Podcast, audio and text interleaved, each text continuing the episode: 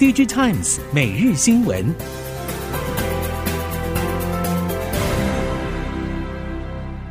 听众朋友您好，欢迎收听 DigiTimes 每日新闻，我是袁长杰，现在为您提供今天科技产业的新闻重点。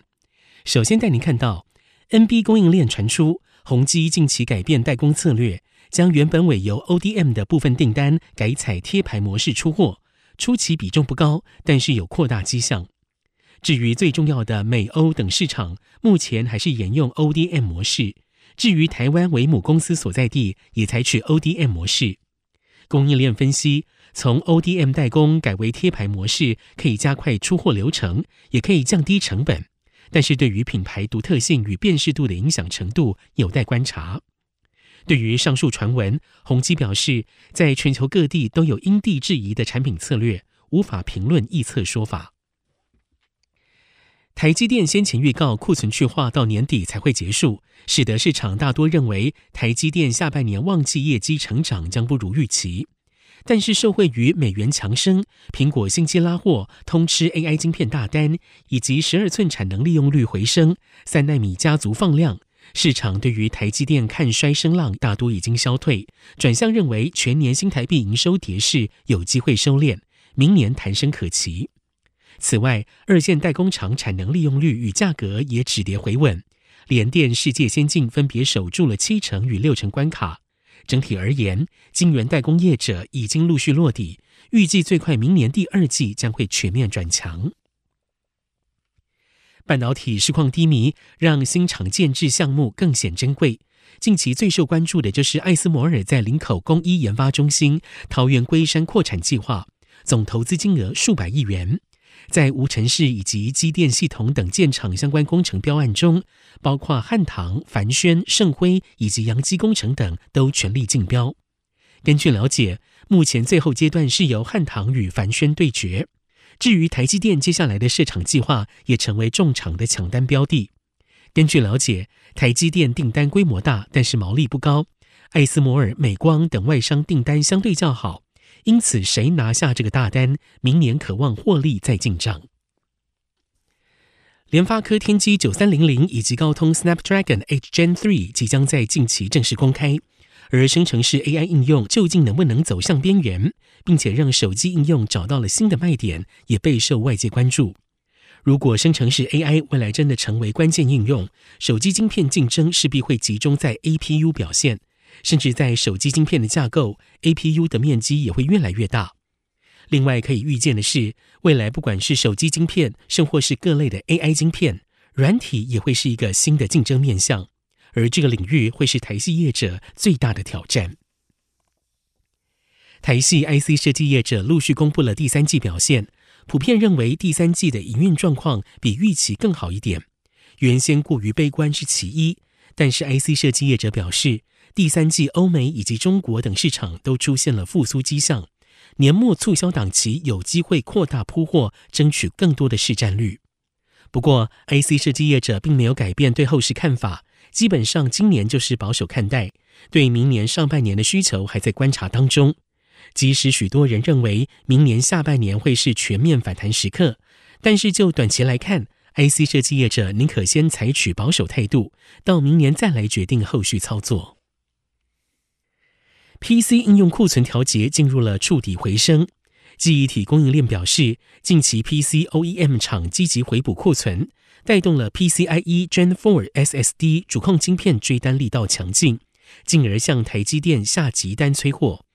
尽管第四季终端需求复苏力道缓慢，NAND Flash 市场价格回稳齐涨的趋势已经成型，带动系统厂客户抢搭记忆体涨价的顺风车。全联电子执行长潘建成表示，因为系统客户的库存水位回到了正常，甚至是低于正常水位，加上了 NAND 市场价格涨势明确，九月 SSD 模组出货量持续回温。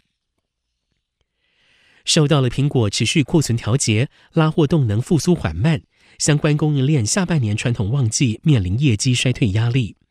触控面板厂陈红、叶城对于第四季的态度都是谨慎保守。陈红表示，目前订单能见度并不高，加上了智慧型手机出货数量相比过去大幅下滑，而且平板电脑增加的需求也不如往年，导致今年旺季不旺。对于下半年的营运还是维持谨慎。而随着今年出货需求落底，市场库存去化可望进入尾声。触控面板业者认为，明年可望从谷底复苏。台系 IC 再板三雄九月营收与第三季营收陆续出炉，虽然第三季营运状况没有像过去两到三年开出双增的局面，不过略比第二季回升。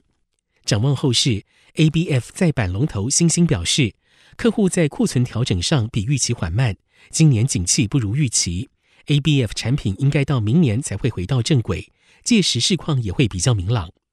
新兴九月营收新台币八十七点五九亿元，年减百分之三十五点三二；南电九月营收三十五点二亿元，年减百分之四十点四；景硕九月营收十九点七八亿元，年减百分之四十八点四。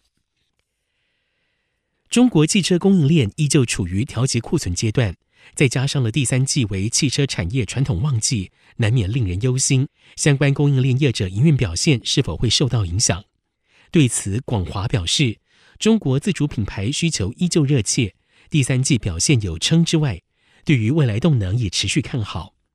广华表示，九月总共有十二家车厂新能源车交付破万辆，新能源车逐步抢占市场的趋势越来越明确。再加上了政府与各品牌车厂一系列的购车优惠政策出炉，都对汽车产业整体供应链的营运与规划带来新的挑战。第三类半导体碳化矽上游晶片材料短缺问题，被市场预估在不久的将来可望有感缓解。业者表示，基于这样的趋势，拥有规模经济制造优势的亚洲将同步成为全球碳化矽制造业加强布局的重镇。供应链业者表示，全球碳化矽长晶四大天王主要以龙头美国 Wolfspeed、Coherent、美国罗姆半导体以及南韩 SK Siltron 为代表。至于台湾，很难向中日韩拥有品牌车厂助攻，但是台湾原系晶半导体聚落优势渴望延伸到第三类半导体，也成为欧美日韩中等跨境合作的首选。